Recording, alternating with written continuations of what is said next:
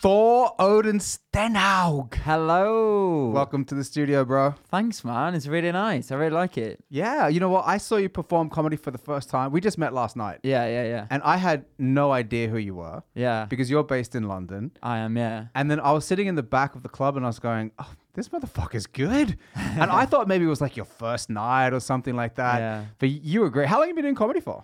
I started at the start of 2019. So I started just before um just before the pandemic. Good. Uh, so I was going for like a year, like as much as I could. Like I, as soon as I started, I just went full in on it, and then obviously a pandemic happened, and then I actually moved.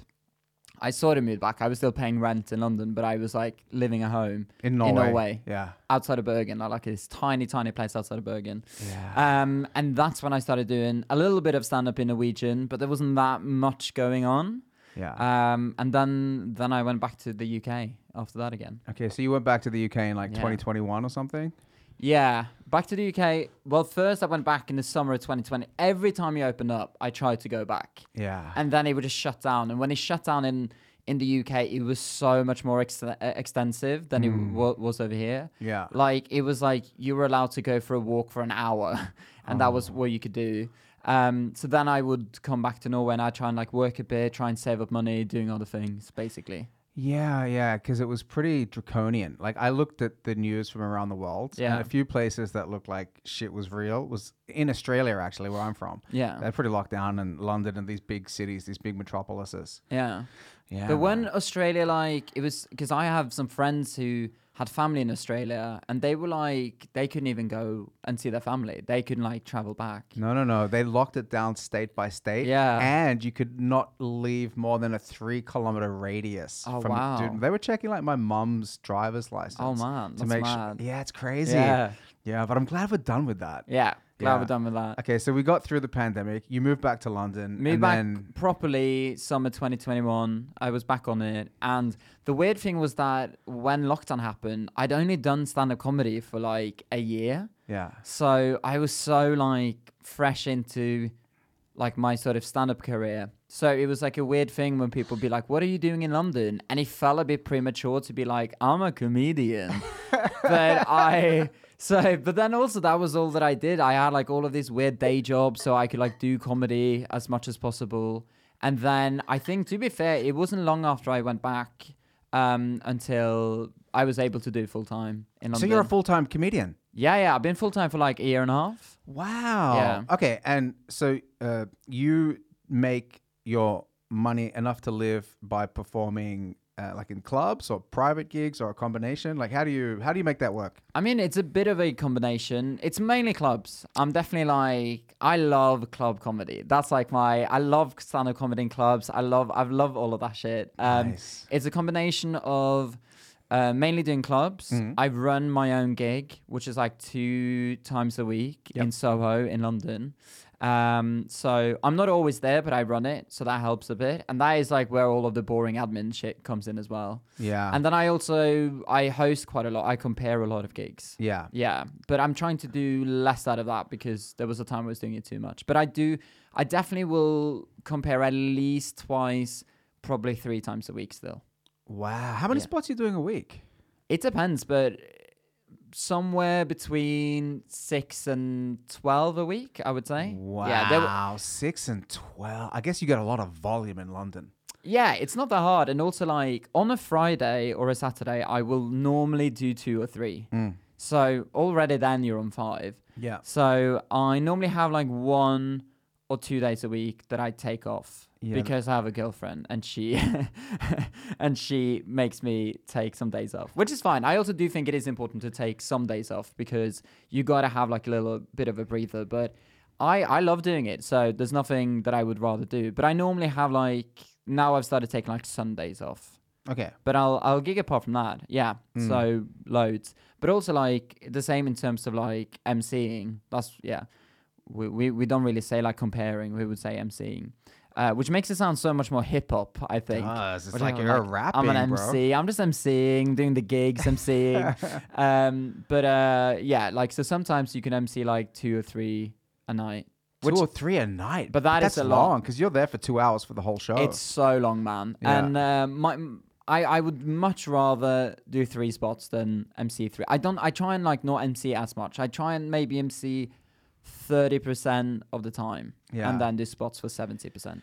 Yeah, I fell into that trap of just emceeing for a while because I kind of got addicted to crowd work and I got addicted to like creating comedy in the moment. I go, Yeah. oh, you know what's so nice? You just talk to people and the pressure wasn't there. And then I realized, oh, that's kind of a trap.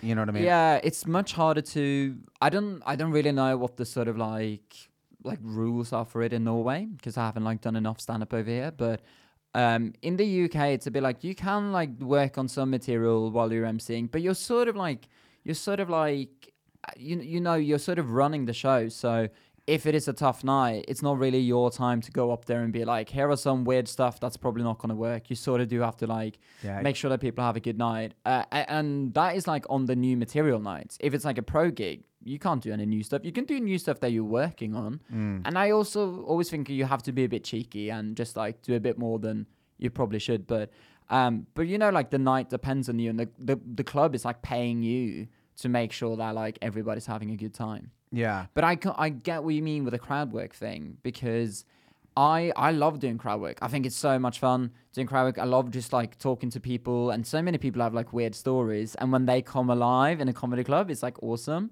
But it definitely makes if you do that loads of times, I just feel like, as in like if you just emceeing, I do feel like definitely my stage persona is getting better, but my material isn't necessarily getting better. It's not getting sharper. No, it's not. No, no, that's what I experienced. I experienced that I was like, but that was that was an okay period because I wanted to work on the stage persona and I wanted to work on that, just being able to be in the moment, have fun, make things happen, see if I could connect dots in the room. Yeah. Uh, and I definitely think I got that skill, and it served me well. Like whilst I'm performing my bits, Yeah. but then I, I realized like, oh, I'm getting lost in the sauce. You know what I mean? Like I really love creating jokes and a Yeah. structured set that has a kind of beginning and an end, like a journey Yeah. and I'm not able to do that. And and that that's why I kind of like I, I don't host as much as I used to because I kind of I really love doing my bits m- more than I love hosting. Yeah, same. I just think it's for me. It's like a um, you know, when you create a bit and and the bit works, you're just like, I just have that now. Like I've just created this thing that will just like I can just whip this out whenever. I love that feeling. And obviously with crowd work, it is nice. And there are some things with crowd work that like you're like, oh, actually, that was really funny, and I can, I can probably like do that again. Yeah. If it's like a tough night and I need to just get a quick laugh, I can probably like say that line about like two people are dating in this scenario, whatever but um but i don't really get the same like sense of pride that i get when i create like a bit that really works Yeah, that's my favorite thing yeah. I I you like bring something to life. That's amazing. yeah it's so cool Yeah, Yeah, it's it- awesome. It's really cool. And so um, like how much are spots paying in London clubs? Like if you're doing five or six a night, is it like good money or is it you know it varies or? It's so dependent. It's Yeah. so dependent on the club. It's so dependent on how long you're doing. Hmm. um yeah it's really dependent. I think uh, when you start out they're not really paying anything. Yep. so many clubs in in london will for like a while try and just keep you on like that. We call it like an open spot. Yeah. So you're just like you're just you're doing ten minutes to a sold out crowd and you're getting zero money for it. And you're just like adding up like how much everyone's paid and you're like, this is not making any sense. Uh, and they will try and keep you on that for if you don't push it, they will just keep you on that. But you have to push.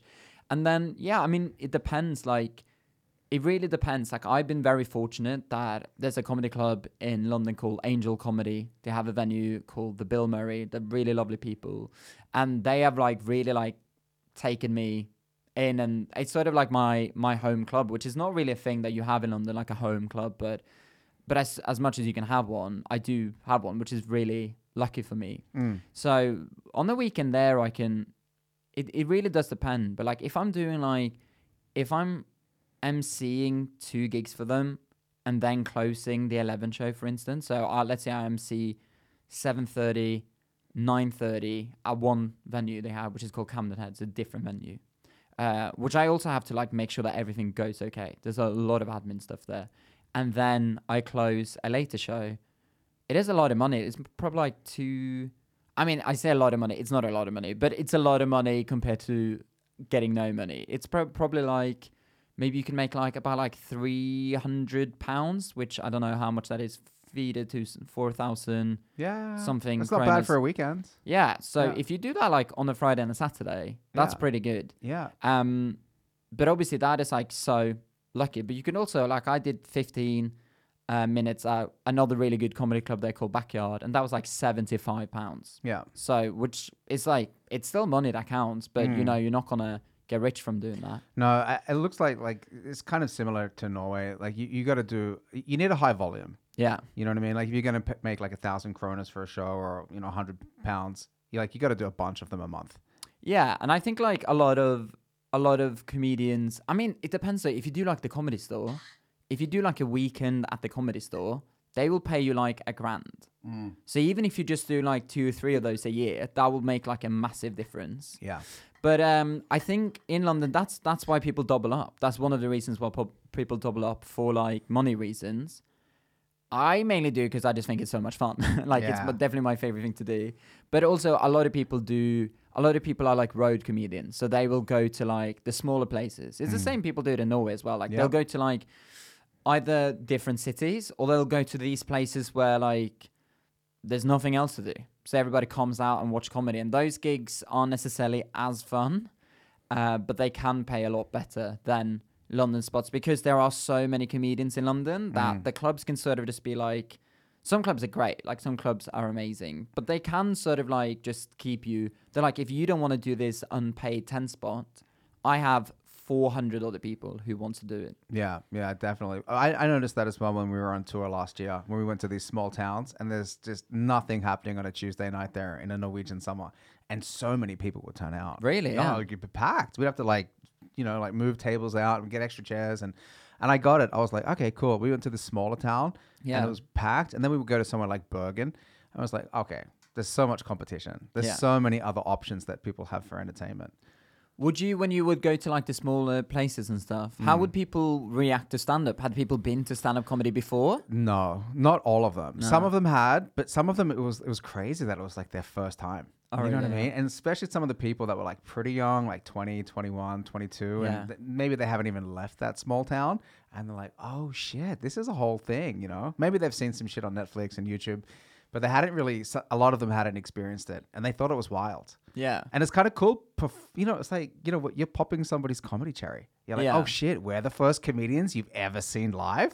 That's kind of a cool feeling. I feel like it can go like both ways. They can you, they can be like, at least when I've done the shows, like I feel like it can go go both ways. It can be like, um, like an audience that just like they're just chatting to each other and they're just like they don't understand that like that's being disruptive or they're not trying to be rude. They're just like on the phones, whatever, as if they're watching you know movie at home or as if they're watching comedy at home, I suppose.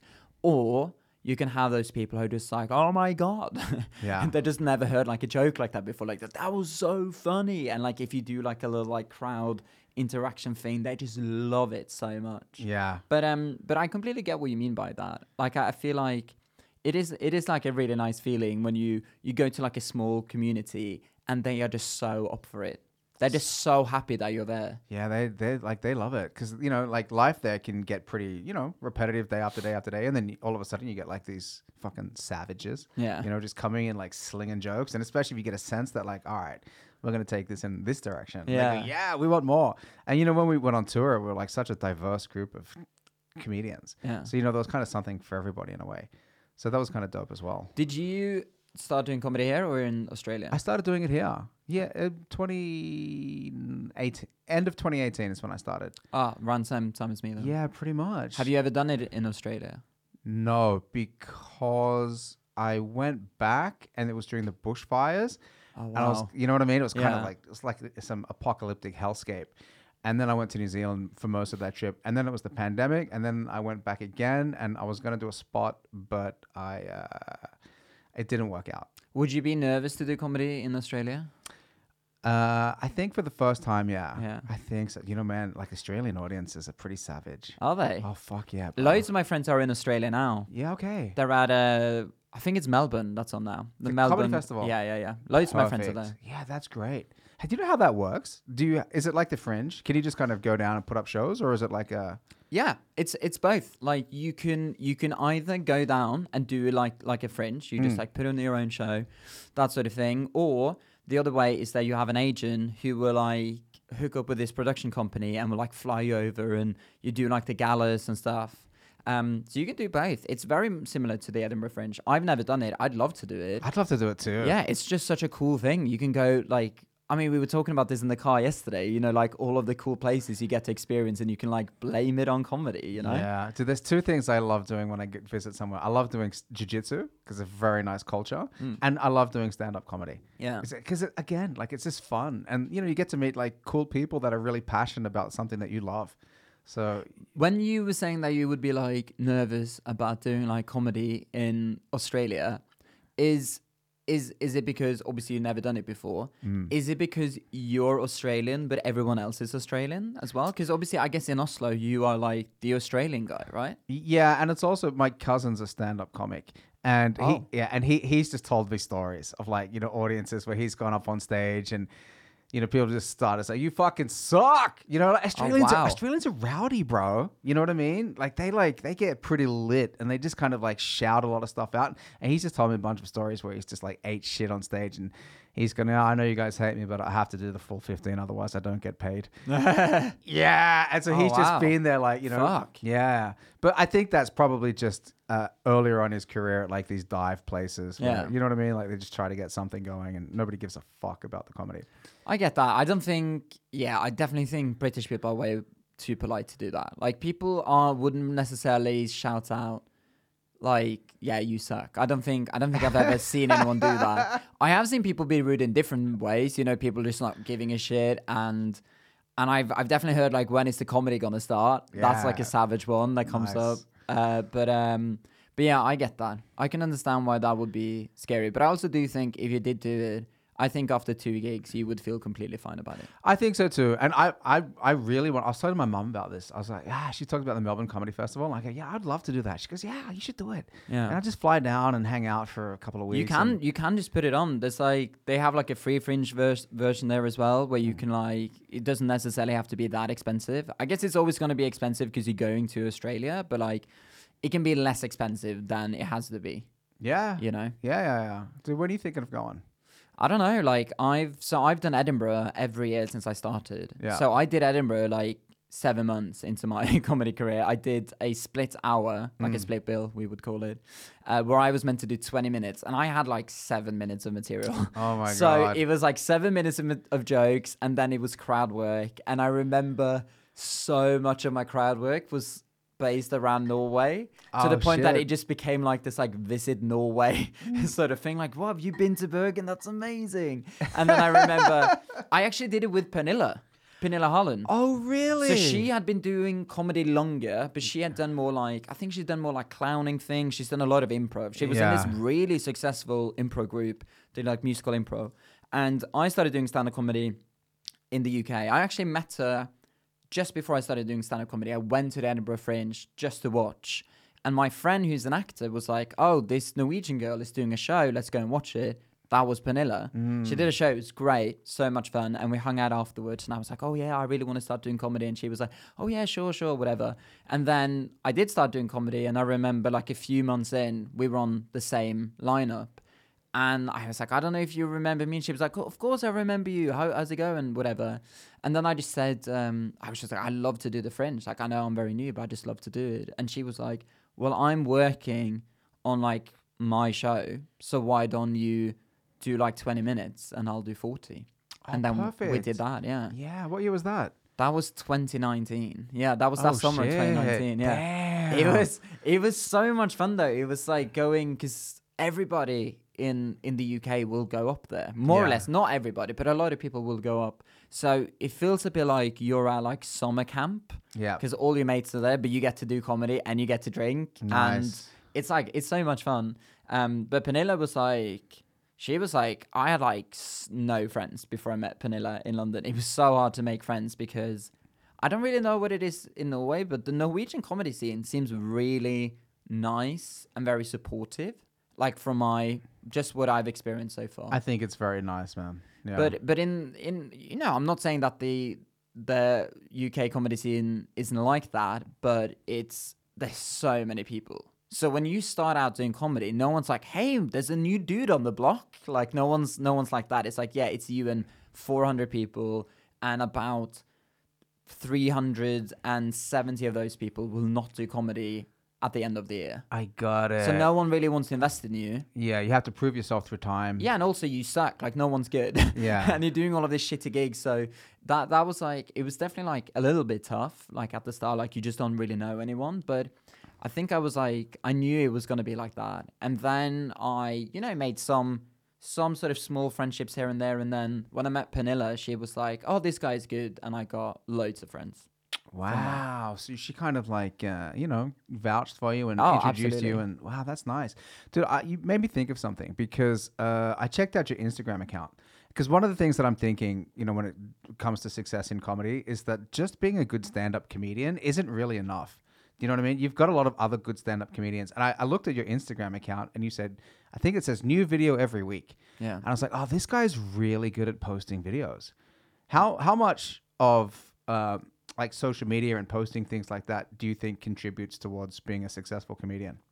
I think now it's just changed everything. Mm. Like I just think like within the last two years, everything's changed from like you want to be on TV to you want to have loads of followers. Mm.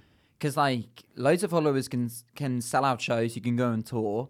Like even in Norway, like if people in like Ålesund or like Trondheim are watching your videos and you go there, they will come and see your show. Like at least they could do. They know who you are. Um, yeah, I think it's like changed everything. And also, you know what I was saying about like emceeing earlier? It's changed my perspective on that because when you MC, when you compare, like now, you can, it's like an opportunity to get a new clip. So every time I MC, I film it every single time because something might happen, something funny might happen, and you could post it, etc. And I also do think it's like I say at the end of every set in in the UK, I plug my Instagram, and if I headline, and if I can, it doesn't. To be fair, I don't even have to headline. If I, if there's a chance for it, I have like a QR code, so I will go. Hey guys, I'm doing a longer show in London soon. I've got. Um, I also post clips every single week uh, on my Instagram. If you guys want to follow, I'll be standing outside. I've got a QR code. You can come and scan it, and then people go and scan it. That's so clever. That's so clever. So you stand outside of the club or like other, at the Uh, outside exit of the room, outside of yeah. the room with a QR code like on a laminated piece of paper or how- Yeah, it's not laminated, but yeah, ba- basically, yeah. I gave Yeah. you the lamination Yeah. cred. But the problem with laminated is that you don't want the um, you don't want the light to. Uh, do you know what I mean? Yeah, I don't- know what you mean. The yeah, reflection might get in the way reflection. of the QR reading. Yeah, but um, Ah, I like that you thought about that. I mean, it's just like I don't think I invented it, but I, I did do it. Not that many people do do that, and it is a bit like it does really work. It works so much better than just plugging it. Yeah. And but I mean, you are. I mean, first of all, I wouldn't do it if it didn't go well. Like if I had a terrible gig, I'm not going to be there, guys. If you want to see more of this, if you want to see more of, if you guys want to see more of silence, come on over to my Instagram. You know. But um, but I but I do do it, yeah, and. I mean, it's it, if you think about it, it's a bit of like an awkward, vulnerable thing to be standing there, just like being like, "Do you like me?" But if you do well, people come over and they do scan it, and also those audiences are more valuable than um, just Instagram audiences because those audiences are people that will go to comedy gigs. They're already there. They've gone to comedy gigs. Yes. Way more likely to go to another show that you do in the future. Yeah, that's really good insight because Yeah. they're already comedy fans. Yeah. And now they just understand how to find you. Now they're a fan of you, basically. Yeah. So that is like, uh, um, yeah, that's a massive thing, and I do think it has changed everything. So, but my point with this is that when I'm saying that, I also need to make sure that I'm giving them something for following me. So it can't just be like, "Do you want to follow me?" and then I'm just showing them loads of pictures of like, "Here's my brother." Here's like. Here's me watching TV. Like it has to be some sort of entertainment, you know. Like no one's gonna like. I know they're not paying for it, but no one's gonna like subscribe to YouTube YouTube channels if you don't like the content. If there's no content, you know. Yeah. So I think of it as a way to gaining followers, but I also think of it as a way of sort of entertaining the followers that I have. Mm. And crowd work is a good way to do that because if I just film all of my bits and post them, then I'm gonna run out of bits. And also, when they come and see my show, they're gonna be like, "Oh yeah, I saw all of that on his Instagram." Yeah, exactly. Yeah, that's true, man. I, I think that's really good insight because I, I do a lot of shows over here and I think like there's five or six comedians in this lineup. If you're first or second, like nobody's gonna remember your fucking name. No, and they that you don't. you might have crushed it, you might have killed it. But if they don't have a way to find you afterwards, like that's just a lost connection. But I do think that is true anywhere, to be fair. Like, I do, that's why I mentioned the headline thing. If I'm closing a gig, it's so much easier to get loads of followers from Yeah. that because they just remember you so well. They're like, oh, that's that guy from the end. He was so good, or whatever, if it goes well. Um, but, um, or if it's just before a break, it's very good. If you do open, it's going to be so much harder. Let's be honest. Like, if you're opening, you very often like taking a bullet for everyone else if the audience aren't warm. You are taking that bullet. And people don't know that. People that don't do stand up comedy, they just think that first guy wasn't as good as the rest of them, Yeah. which is the most annoying thing especially because like whoever's organizing the night or the conf making the lineup is going to put somebody who's good opening so that they can get the show headed in the right direction. Yeah, because the opening thing is where the audience goes, "Oh, this is what it's gonna be like." Yeah. Okay, so that they do know what they're doing, especially if you're doing, like, I think it's different if you're doing like somewhere like Latter Yep. or like like a big club, whether it's in Norway, you know, uh, the UK or wherever. If it's a big club, they are more likely to trust the night because it's a big club. Yeah. But if you're doing this like weird sort of like basement or above a pub, and even though they're great line, li- it's a great lineup on, unless the the first comedian sort of sets the tone, what this is going to be like, and the MC as well, I Mm. would say, do set the tone. Yeah, yeah, definitely. It's yeah, but shit, I think it was really like it's really good talking about like the social media game because I feel like a lot of comedians in Norway, especially a lot of my colleagues, were not really taking advantage of utilizing the social media platform for all that it's worth because it is it is I think a really good way to just to connect with people that like you, with people that are fans.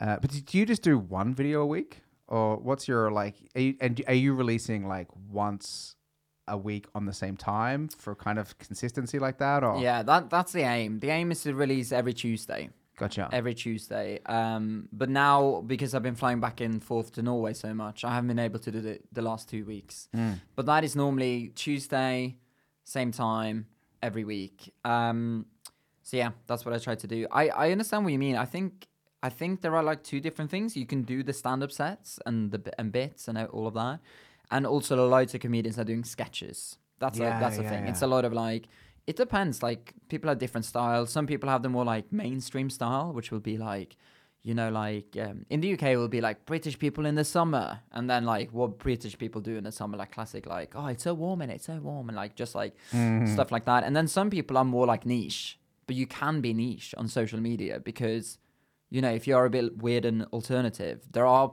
you know, social media is everybody. P- There are loads of people that are gonna like that. Dude, I have a friend, a comedian friend in Iceland, and he just does like dad jokes about Iceland, and he has so many followers. Really? bro. Yeah. Oh my god, like hundreds of thousands from people all around the world. But yeah, I could definitely I and and I completely get that because Yeah. it's like you it's such a small niche. It's like his USP, like his unique selling point. But I definitely. Oh, I like how you abbreviated Yeah, that. I know, USP. you- don't know if you guys have heard of something little called USP. Um, Where did you hear that? no, it's just what they say. Is it? Yeah, yeah, yeah. Sounds no, like- I did make it up. I did make it up.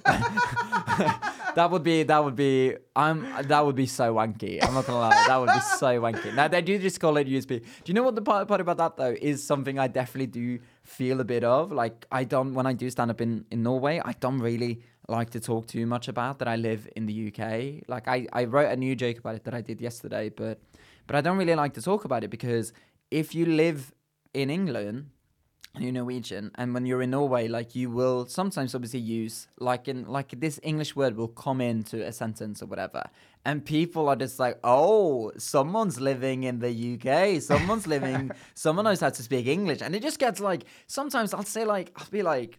Not juice, but you know, like something like bacon, and be like bacon, ooh, ooh, and I'm like, you would say bacon as well. Like, what would you say? Do you know what I mean? Yeah. Bacon is a bad example, but you know, like my brother says funny. Like he will use the word. My brother's 18. Like Mm. he will use the word funny instead of saying morsomt Yeah, okay. because that's just what they do. Yeah, and he lives in Norway. He lives in Norway. Yeah, everybody lives in Norway. But if I did it, people would be like, "All right, someone's in the UK." Yeah. Yeah, Mr. Fancy Yeah. Pants. No, but US, USP is just like it's just something that's thrown out a lot because obviously on the English comedy scene, there's just so many people.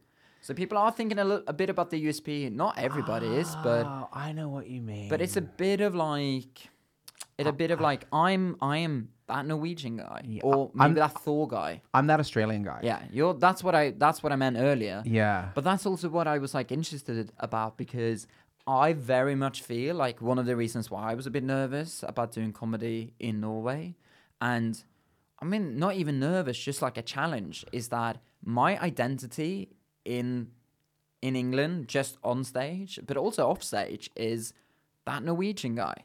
Thoughts from Norway. I get so many questions about Norway. Sometimes I feel like I'm not like the Norwegian ambassador or whatever. You know, people be like, "I'm going to Tromsø next week." I've never been to Tromsø, but still, I'm there. Like, I live up to it. I'm like, "Oh man, it's so nice, so nice in Tromsø." I've never been. I've no idea. Yeah.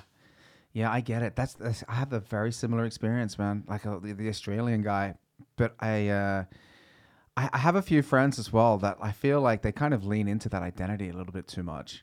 You know what I mean? Like if they're the you know they're this guy, I'm like, okay, you're the that guy, but how long are you going to do the that guy jokes for? Yeah. And I feel like the same with me as well. It's like, I, especially I'm performing to a lot of new people that had never ever ever heard of me. I got to do a little, little bit of introduction stuff, but how hard do I want to go with the I'm from Australia jokes? Yeah, because you just become like a bit of a stereotype, right? Yeah, right. And I feel like it's okay for them, but for mm. me, I'm like, you know what? I think we've moved past that. Like, let's talk about some other shit. Yeah, yeah, yeah. No, completely. I think I think I always toy in my head about this because when I do write bits, when I write bits, I have this thing that like, what is my, what is the f- thing people remember about me? It's normally my name is Thor, which a lot of people react to because it's written with a H. So they wouldn't say Thor, they always say Thor. So they're like, wow, Thor, and they don't think of like Norse mythology. They very much think Chris Hemsworth, mm. Avengers, all of that. Fuck yeah. So that's like a lot of that's a lot of my life is people being like, is that your real name and stuff like that. And then it's that I'm Norwegian. So in one head, I'm like, if I great jokes about this, this is what people will remember. This is like a great like sort of like selling point thing. But then also, I don't find that that interesting. I've always been called Thor or Thor or Yeah. whatever. I've always been from Norway, so. I just think normally I just need to just address it at the start, and then you can really just talk about anything yeah. and and also the the upside about for me writing about other things is that those other things are much easier for me to try and translate when I do gig in Norway Mm. From English to Norwegian. Because I can't go on Latter and be like guys guess what? My name is Tor mad in it and people are gonna be like yeah we're all called Tor everybody else is called Tor we're all Norwegians. We don't care about this. Yeah, we've all got weird names, bro. We're not special in here. yeah no one cares. Holy shit. yeah. Dude, you know, when you said in it, you remind me of this uh, Netflix show called Top Boy. oh yeah yeah Have you top seen one. it? I ha- actually haven't seen it but it's set around where I live. I live in South London so Is that kind of like uh, notor- Is that a sketchy neighborhood then? um I mean, in the series, it's kind of sketchy. Yeah, I mean, yeah, yes and no. Like, no, it is. You know, like, I mean, Dude, just talk. A, just move the microphone a little bit closer to your face. sorry about that. That's all right. Um, yeah, I mean, like, yes and no. I it, it, it is like a bit of a sketchier neighborhood. Like South London is like notorious for being sketchier, but it's also like very much getting a bit like gentrified. You know, Uh, like that always happens. people always talk about like Brixton, like people who like are from Brixton are like, it's not what it used to be. Like Yeah. it used to be more like independent shops and like the market used to be bigger, etc. And now it's not really like that, which is completely fair. Mm. With gentrification, like it is getting probably a bit safer, Yeah. but it's still like ev- I get I'm in Brixton like outside of the tube station so much, like at night because I come home from a gig and like it is like I don't know. I don't feel comfortable like if my girlfriend is there like on her own at night yeah. because like people walk up to you, people are a bit threatening. Like, like almost everyone I know in London has got mugged at some point. To have, some, have you been mugged? I've been I've been politely mugged. I would You've say. been politely mugged. yeah, I don't know. I've I've been. That's so British. I mean, I one one time a guy outside of Brixton Station in Yeah. South London did after a gig actually um stole. I had like like a headphones on, headsets on, Mm. and uh, he was like, he was like, "Hey man, can I have you got any change?" And I was like, "Sorry man, don't I have any change." And he was like, "Yeah, but man, I can I can walk with you to a cash point. That's what they all say. I'll walk with you to a cash point, so they they can like you can just that. yeah I know." Uh, and I was like, "Sorry, man, I can't." And he was like, "Fucking hell, give him give me that." And then he took my headphones. Mm. Um, but the thing is, my headphones were still. The thing is, this is how little, this is how non-threatening I am. He took my headphones, turned around, and then sort of just waited for the same bus that I was getting. so he wasn't like going anywhere, and the headphones were still connected to my phone. No. So I'm just like, I'm just like, got mugged, but I'm also just like someone's DJ all of a sudden. I'm like, you're not gonna get any of this good ABBA shit. I'm gonna. start taking requests. Yeah, I'm gonna, I'm gonna. Well, I'm like, what does he like? Um, Oh, but yeah, dude. so that's happened. But my my flatmate has had the same. He's had like someone follow him to a cash point. Wow. That's quite- And then they force him to withdraw as much money as possible and take the cash. Not as much money, no. I mean, but but but Oh, to the point he's where like, bargaining with them. yeah, no, but that hon- honestly No. happened. Really? So this guy was like, this guy was like, hey man, like he had like this tear like tattooed under the, under his eye. This is Yeah. again in Brixton. Yeah. And and he's like, hey man, have you got any money? And he's like, oh sorry man, I don't have any money. He's like, hey man, I'll, I'll walk with you. I'll walk with you. My flatmate's like trying to like be like, leave me alone, but he just doesn't stop. And what are you gonna do, right? So he goes. Eventually, it's like, okay, like I can. He's like, the guy's like, just a tenner, just ten pounds. So my flatmate goes with him to the cash point, goes to click on like ten pounds, and then the guy goes, twenty though, man. Come on, give me twenty. Gi- and then he goes, give me thirty. Give me thirty. Yeah. And then I think my my flatmate was like, thirty. That's it. That's it. But then again, it's like. I mean, I think also the guy was like telling me like stories like I've just come out of prison or whatever, and you never know if that's true. Well, but he's like got the tattoo tear as you well. got the, you got I mean, the. I some- feel like you put some work in it. Yeah. That he's he's got a very good branding. You know, mm, he's He's, he's, that OSP. What is guy. it? He's, U- USP. his, he's like- his USP is fucking on point. He's like, I'm that prison guy. I'm I'm that mugging guy. You know, you could see him. You'd be like, I bet you mug people for a living. You know. Yeah, exactly. Um, but but also, it's not like I'm not gonna pretend that it's like super rough all the time. It's not like that, but that can definitely happen. Yeah. Dude, I w- trained with a police officer that works in the gang squad of London, and he Oh, was wow. just talking to me about the knife situation Yeah. and how the stabbing situation was out of control, and like how every weekend they're just knife attack after knife attack after knife attack, often with like groups of teenage boys that unprovoked attacks, just going up, just mugging other people, stabbings. He said it was pretty violent, actually. Yeah, it's ac- it's actually so bad that I try not to read too much Oh, yeah. because I think I'll just get in my own head. But like now, so we I lived in Brixton for three years, and just now we moved. It's still close to Brixton, but it's a bit further out. It's called Tulse Hill, so it's like actually like kind of like a nicer area. Like there's more like maybe like some families living around, um, and it and it's, and it's sort of like a bit nicer. But only last week, some guy got stabbed outside of where I like buy my groceries, you know, Damn. and he was like 20 or whatever, and you go, mate, yeah, I, but the police won't say this is gang related. No, because they want to keep it. Yeah, so Yeah. so we don't know, but you think is it gang related or is it just like a random guy? Getting When, when they say gang related, does that mean that the victim was somehow known to the attacker and that Yeah. they had some kind of rival gang thing? yeah, yeah, Yeah, that's what it okay. means. So it's either gang related or it's a random attack. yeah. I would say normally, normally at least that's that's what we tell ourselves. Yeah. Normally it would be gang, related. That's what you want to hear, right? You're not in a gang. You're fine. Yeah, no, I, um, mate. If I was in a gang, it'd be a choir or something. it wouldn't be a gang. you, guys, you guys, you guys are uh, like sølvgutter. Yeah, I'm like, I'm like, hey man, we're just like hitting those notes, you know, like we're not, we're not trying to take anyone's money. yeah, yeah. Um, no, I, I mean, I'm just like trying very hard not to join a gang. That's like, that's what I'm working hard. I'm working hard on my comedy. Working hard not to try and join a gang.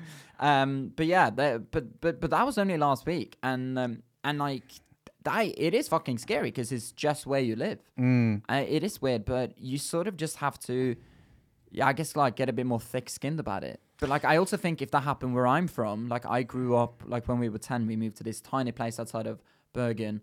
If that happened on my street there, like we would talk about that for like forty years. Yeah. We would never stop talking about it. No, that's the corner. That's where. That's uh, where it That's where happened, yeah. Sivert got stabbed. Yeah, Yeah.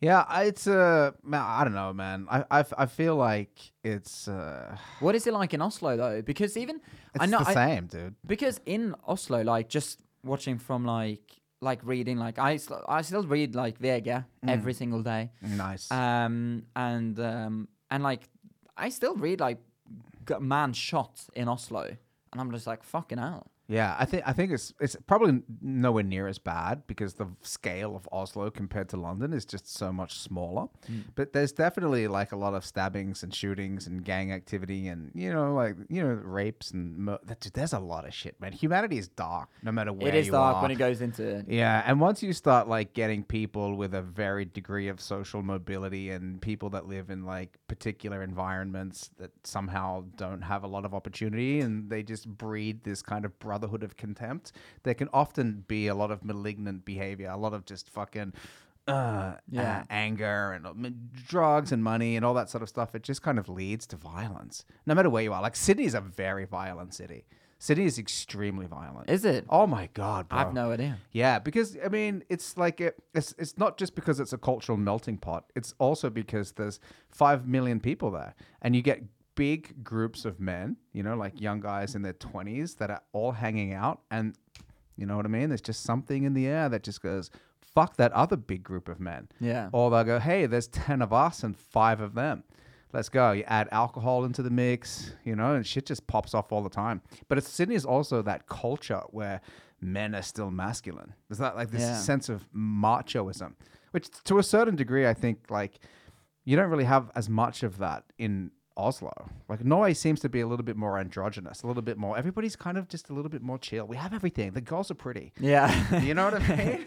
no, but I do agree with that, and I also think like yeah, when I think of like Norwegian men, like I would say maybe more in the countryside, you have the men who are like very masculine, very manly. I work on a farm. I I've got this. Mm. Check I'm out like, my tractor. Ch- check out my tractor. Like, look, I'm I can lift up. I I had like a stepdad that I grew up with, and he he owned this like truck company, like a lastebil firma.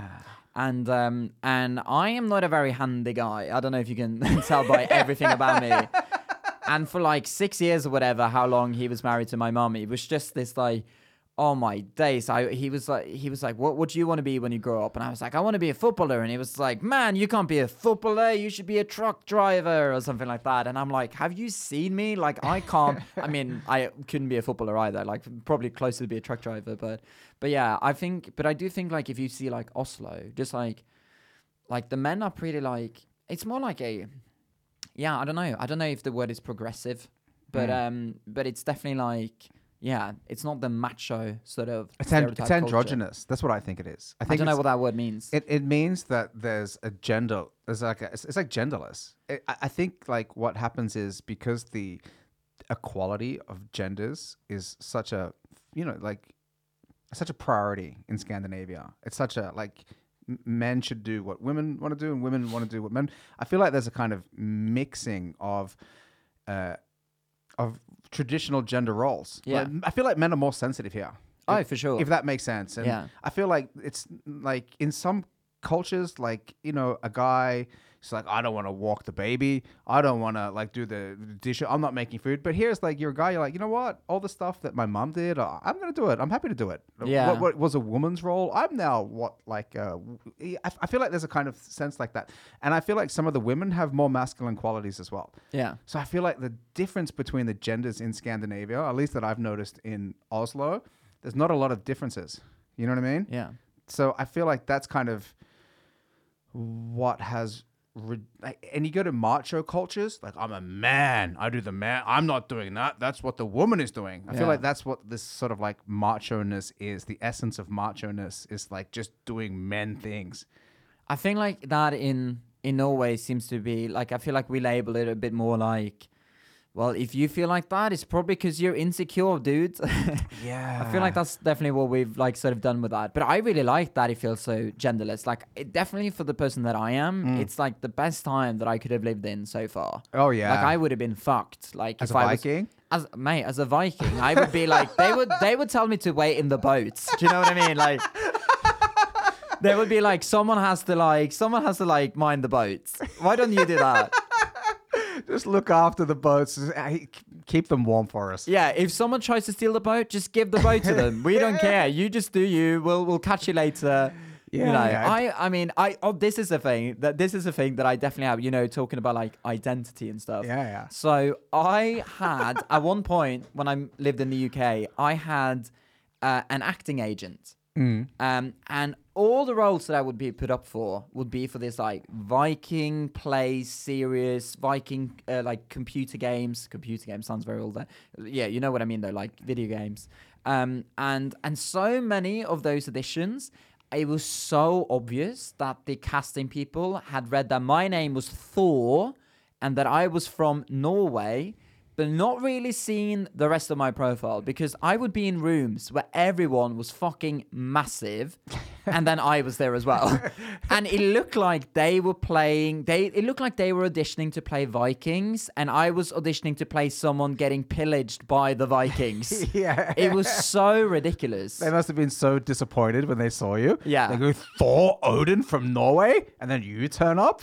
I have such a high pitched voice as well, which like we were they would make us do like I remember one of them we had to do like all of these like improv exercises where they wanted us to go like and all like to try and sound and it just didn't work out at all. I felt ridiculous. so I felt so awkward. Oh, that's funny. That's so funny. But, But- do you do you yeah, do you do you act? Do you do any like are you is that your like, you know? you- No, not really, not really anymore. Um, like every now and then, but not not that much. Like I want to be, I want to be a stand-up comedian. I want to be a Yeah, comedian. that's like my biggest dream. That's what I love doing. Mm. I don't love acting, but I've done a lot of acting prior.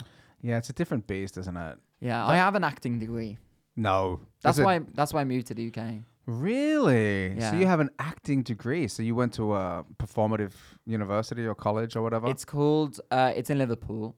It's called LIPA. Oh, you went to LIPA. Yeah. I've heard of that. that classic, the Paul McCartney School. yeah. So I went there. That's- Isn't that quite like a prestigious school? Like It- it's a lot of people try to get in and Yeah, it was really cool to get into. Like I was like I was like over the moon when I got in. Like at, at some point in my life, I was like surrounded by loads of people who wanted to become actors because I went to I went to Folkehøyskole mm, and where the the sort of like the branding of the folke of that folkeskole was called Solbakken, amazing place. They were like, we do acting, we do comedy, and at the time I was like, I was 19, I was living in this very like jantete place in Norway. Do you know what that means? Jante. Nah, you know janteloven, like yeah, yeah, it's yeah. like judgmental oh, very much you. like like what it felt like at the time. It Mm. felt like we should do this. We you, you like I very much felt like I didn't want to stand out growing up. Like I wanted. Oh wow! So I- it really affected you. Oh, absolutely. I like I I almost consider me going to Solbakken as like almost like a before and after I did that in my life because before that like I didn't want to do anything that was like different. Like I never acted growing up. There was no acting. There was no one. No one acted growing up. I never did anything like that. And then I was just like, oh, I really want to like do comedy. And then, And then I went there. And then oh, so you had the idea of doing comedy before you went to Solbakken. Yeah, so when I so I went to um videregående, Yeah, sixth yeah. form, whatever you want to call it, in Bergen. Yeah. And when I was mm, 18, I used to be front of door at Stand Up Bergen. Oh wow. Yeah, because I really wanted to start doing stand up, but I felt very young. And yeah. and in hindsight, I think I was too young. I think if I had started then, Mm. like a part of me is thinking, man, imagine how long you'd gone for now and like how good you would have been and stuff. But I do think that if I did start then, I think what would have happened is that I would have obviously had a bad first gig, which most people do, or like maybe good first gig, but then it gets tougher from there. Um, and then I probably would have been too scared and been like, I can't do this. Um, so I was just, yeah, I was just front of house. I just wanted to be like involved somehow. It was cool to hang around comedians, but I also very quickly felt like, or like realized that like, if I don't do stand up, they are not gonna like, I'm not gonna get the same respect from Mm. just being the door guy, you know. And I just did it for free so I could watch the shows and stuff. And then I went to Solbakken. Everybody wanted to be an actor. I got wrapped in the bubble. Really wanted to go to LIPA. I was like, I really want to go there. Uh, wanted to move to England. Seems really cool. Went to LIPA. Had a great time. It was great, but I always wanted to do stand up comedy. I didn't, my acting wasn't like the main thing that I wanted to do. Mm. But did you feel like when you were at LIPA that you thought, yeah, maybe acting, maybe I could, or were you like, I'm just doing this because it's gonna get me to England. It's going to teach me a lot of you know No, like no, s- 'cause it- it- skills or If if I did think that, I don't think I would have gone because it's too expensive. oh really? it's like I mean, it's like studying in the UK is so expensive. It's not free university, so I wouldn't did- have done that. okay, I understand. I um no, I definitely think at the time I was like, I guess I'll be an actor or whatever. But like what it's sort of like what I said earlier, like my favorite part about stand-up comedy and my favorite part about everything is making something and that it's always there or like you could show for it. So like if it's like making a bit, making a skit, making a video or whatever, I've always loved those things. Mm. With acting, it felt a bit like we're doing this play now, and then we're done. We move on. So nothing that you really did in this play is does matters when we do this play. Mm. So I didn't really love that. But um, and I also just think um, yeah, I didn't think like yeah, acting like it, it was fun. Like I I like it's nothing you know. Actors are sick. Like there's a lot of cool actors Yeah, around. awesome. But um, but I I loved doing comedy when we wanted when we were going to do comedy, and I loved doing um, doing improv. That Yeah. was my favorite things. We could improvise a bit. Yeah, the thing about doing comedy versus doing acting as well is that when you're doing comedy, I mean, one of the many things is that you you're trying to generate a specific response, and that response is laughter. Yeah. and you love that feeling. You know what I mean? Like that feeling when you're like, "Aha, here's a joke," and everybody cracks up, and you're like, "Yeah, now we're kind of experiencing this together." Yeah, and even when you do act, like I would get so many notes from directors being like, "Man, you're playing up to the audience too much. This this this doesn't need to be a funny moment." But I'm Mm. like, "But if they're laughing, they're loving it." I'm like, because I think that is my favorite part about stand-up comedy is just how it's such a direct medium. Yeah. Like we don't when we go off stage, we know how well that gig went. We don't go off like we're not like how did it go? Like we can hear it. People tell us if they hmm. laugh, if they like it or whatever. Yeah. With with acting, it's not really the same thing. No, it's not. You know, like there's one thing that I've started to kind of pay attention to a lot more recently is like when you know that you have the audience.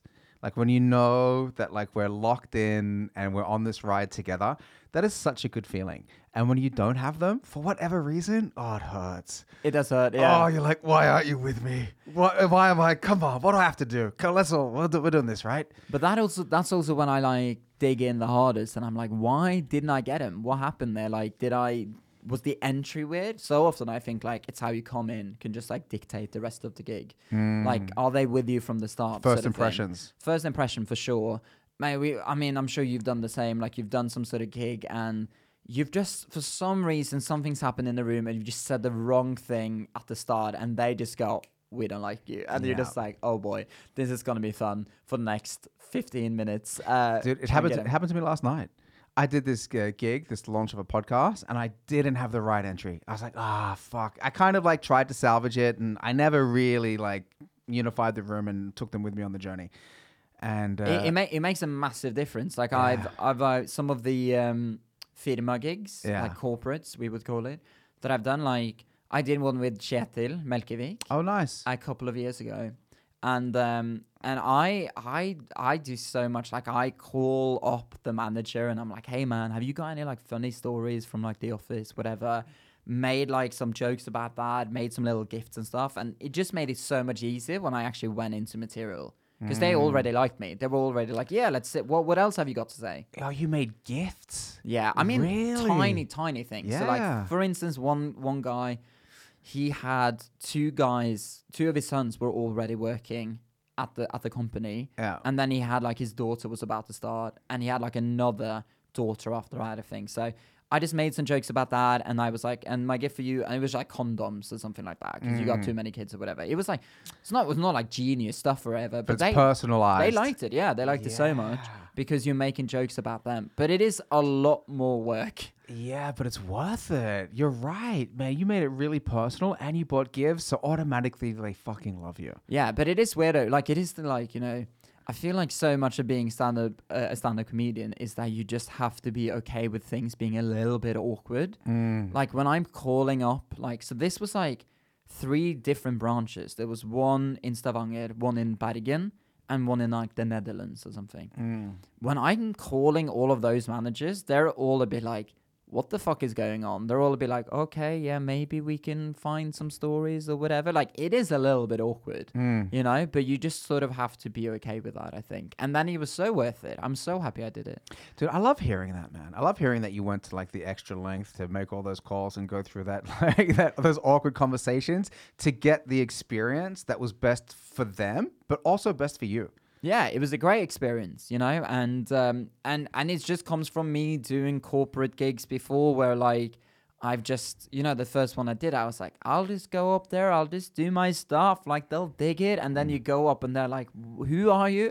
Yeah. we didn't know there was going to be stand up comedy on, and why are you just talking in this weird little rhythm that you have got going? Yeah, yeah, yeah, yeah. No, And that's right. awkward. That's very awkward. Yeah, it is awkward. That's kind of what I felt like I happened. That happened to me last night before we met at that first gig. I felt like I never really, you know what I mean? Like there was just something that was off. I, I, I think I kind of know what it is, but it's. Uh, But then you learn from that, right? That's the great thing about stand up because you will have loads more of those gigs coming up. yeah. So now, now you've learned from that. I still do mistakes all the time that I go, okay, you got to learn from that. Mm. And uh, yeah, that's the best thing about stand up. You get to go again, man. Like Yeah, maybe yeah. not at the same night, at the same time, but you get to go again. You can do it other places. And and when they love you, they don't know that there's a bunch of other people who had to deal with like the first time we were doing stuff and you know had to like go through like a bit of like an awkward sort of moment there but um but i also do think you know we're talking about like going the extra mile and stuff i like that is something that worked for me doing that but also in in like in norway there are so many good people who do like this firma gigs all the time Mm. and they probably don't have to do that in the same way. They are just so good at them. They have so many things that they can go into. They are proper pros, you know? Yeah. So they probably don't want to do that because it's more work. And maybe also they don't have to do that Yeah. Exactly. because they're so good. Yeah. You know, saying that, man. There's this. There used to be this show. What's it called? Like uh, Harold and Thomas and Harald. Thomas and Harald. I was at a Firma gig with them, and Harold he memorized the name of like fifty of this company's products. He fucking, I mean, the uh, and then I think Thomas he memorized like fifty people's names, and I was like, oh my god, they fucking really crammed for this. Do you know that's so funny that you would say that because my dad works in this big um, company called Kongsberg Gruppen. Yep. Um, and Harald was did like one of their like Christmas shows or something, Mm. and he was making loads of fun about like his boss and stuff like that. So it's funny because as I was saying that that some of these people don't have to do it, I was thinking, but actually he did it, Yeah, and he he's did one it. of the top guys. He's one of the top guys, and he killed. but it. also they get paid so much to they do that. paid bank, they get man. paid so much. Dude, with Kongsberg Group, like Yeah. that must be like this company that I mean, they're making, they must be making billions of kronas. Like it's such a oh, huge. oh yeah, I thought you meant Thomas. Oh no, no, no! I, I, I Yeah. wish they were making billions, but the Kongsberg Group, I mean, Oh, like, they're getting the best. Yeah, like people. they have like obviously massive deals, like and yeah, no, I mean like if you did like a Christmas show for them, you would make a lot of money. Yeah, But that's also the hardest thing, isn't it? When you're a comedian, have you ever done? I don't know if you've ever done a gig like this, but sometimes people will go, "What do you charge? Yeah. What is your fee?" Yeah. And that is a tough one. How do you answer that? It's so hard. yeah. I normally do a bit of research and I'll ask around. It depends if it's something I've done before. Yeah. Um, Because it's kind of varies as well on the amount of time that they want you to do, and if it's just a 15 minute thing or if it's like hosting for an hour or something. Oh yeah, it depends what they want you to do. For me, it sort of depends a bit like, because I'm still a new comedian. Like it still depends a bit like how big they are. Yeah. So like, um, but I can get like, I can get like requests like that either from like me personally as a stand-up comedian, Mm. but also quite often we get like an email through the comedy night that I'm running Yeah. in in Soho. And the first time we got that, I undersold us so badly. And I when we did the gig, I was just thinking, why on earth didn't I say more money? They would have paid. The, I they had so much more money to give, Yeah. and we gave them such a good show. And I was thinking we could have asked for four times as much as this, Yeah. and that's annoying. So the next time it happened, I was like, that's not going to happen again. And I think for me, it's a bit like, first of all, I think, especially in Norway, I think this, when people ask you, to some degree, you got to think of the whole like stand up community. Mm. So if everybody is just like decreasing their rates, everybody's suddenly getting paid less and less because it just seems to be like the normal rate, you know? Yeah. And Norwegian companies have a lot of money. Yeah. A lot of Norwegian companies have. So now you know, like I've heard of someone was doing an Equinor, Equinor gig. I'm like, they have a lot of money, Mm. so it's completely fine to ask for for quite a lot of money. And also, it's like, yeah, you might just be doing 15 minutes or whatever, but how much work have you done to make those 15 minutes what they are? Like you worked for years doing that. You like in terms of writing, in terms of doing these weird gigs in the middle of nowhere and maybe not getting paid for them and you've done all of these things. So you should charge properly, right? Yeah. Uh, and the other thing that I think of is what is the least because sometimes those corporate gigs are not that much fun. They can be fun, but they can also be like horrendous. And I'm like, just for the stress that I know is going to go into my head about Yeah. doing this, what what is what would I at least have to get paid to actually do this? That's what I think. I think what would I be happy with? Yeah, What would I be happy with? And I go, you know what? Sometimes I'd be happy with this, and sometimes I'd be happy with a lot more because I don't really want to do that. yeah, Yeah. good point. I think. Yeah. So I think that's a good way to do it. But also, I think it depends like a bit where you are. If it's like, well, you know, I need experience to do in terms of doing these gigs, which are very different to doing like a comedy club. Mm. Because when you do a comedy club, they are in your house. But when you're doing these sort of corporate gigs, you're in their house. Yeah. So the power dynamic is completely the opposite. Yeah. Yeah. You know, it, it, it really is. But like pricing is something that a lot of people struggle with. Yeah. Uh, you know, i- including me sometimes as well. I'm like, fuck, I don't know. But you run like because you run like a media company, right? Yeah, What- that's right. What, what what isn't it the same with that? It is the same with that. It, it really is. It's this. It's, it's like it's pretty similar skill set when it comes to negotiating. Yeah. Uh, but with like with the media company, I can break things down with like an hourly rate and like with the equipment and editing and post production and things like that. And I've got a lot more experience running a media company and charging. So, uh, but I feel like, you know, like I feel like a lot of what you can charge as well is also connected to your value as a personality. Do you know what I mean? Like that Harold guy that we were talking about would obviously be able to charge a lot more than me Yeah. because of just who he is and all the years of experience. Yeah. So, you know, there is a degree of like if you're making a video for somebody, like n- nobody really cares that much. Like how, you know, is the video going to be the same? Is it going to be good? But when it's like with stand up comedy, it's like, oh, is it going to be from, let's say it's like, I, I think that like when you're doing comedy, like the only person that can do Thor Odin Stenhaug is Thor Odin Stenhaug. Yeah. We want you. That's the guy that we want. And then you can say, oh, you want me? I'm the only person that can do me. This is what I want. And isn't it also a bit like if, because we, we, I think we sometimes forget that the people in the companies who are hiring us can sometimes just be like this one dude who's thinking, what are people going to be happy about? Like he's like, he or she, eh, they're just like so, you know, uh, focused on pleasing everyone else. So hmm. they don't actually, they don't care that much about us. They just want to like please someone else. And, and I guess like if you have someone like Haral, people know him. People have seen him on TV. People are like, wow, that's exciting. Yeah. He's a, like a celebrity. He's like, I don't think Norway has that many celebrities, but he is a celebrity, right? Hmm. And even though he, I, I do think he's probably really good. But even if it hadn't been much better than us, it's a bit like if you buy a a shirt which has like the you know, um, like let's say like the Lacoste logo for like an old reference, Yeah. or if you buy a shirt that has no logo, right? Hmm. It might be a similar shirt, but you know the Lacoste logo is gonna be so much more valuable. Yeah, Yeah, exactly. because people know about it. That's it.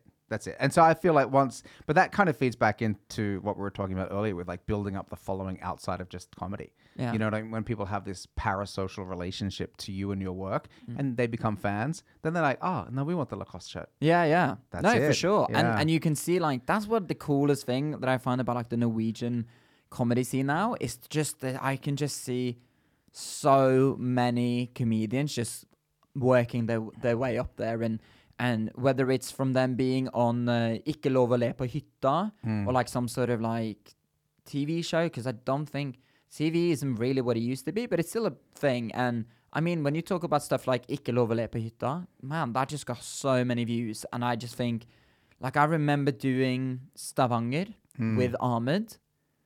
Ahmed Um, Mamau. yeah. Oh, I love Yeah. him. Yeah. So we were doing that um, the weekend that Ikke lov å le på hytta season two came out. Mm, Yeah. And I remember being like, like I knew a bit of Ahmed Yeah. from um, I'd seen him on Latter Live Yeah. So his clip had gone up on like the NRK website. Mm. Um, and I'd seen that and I was like, this guy's really funny. And I told him when I was like, I saw your clip, it was great, man. Uh, but when we went out after, I think it was like after the last show, we went out, like so many people were walking up to him. And I was like, fuck, this guy is way more famous than I thought he was. And a lot of people had seen him on Ikke lov å le på hytta. Yeah. And some people were like, hey, man, I think I know you from somewhere. You know, some people couldn't really tell where, but a lot of people were like, we've just seen you in this. Yeah. It made a massive difference. And let's say that he put on a show, those people would be like, oh, yeah, it's that guy from that. Mm. Love to go and see that. Yeah. Dude, I love him. He's I- so good. He's so fucking good. and such a nice guy. He's the nicest guy. He's so funny. He's so good. He's like definitely one that I'm just like, man, you, he's just going up and up and up. And he just did a show and everything. And yeah, I think like there's like definitely a part of me like I love the UK comedy scene and I think it's so cool to do stand up. I'm like the comedy nerd, so like just like hitting the clubs and like doubling up and all of that. I love that.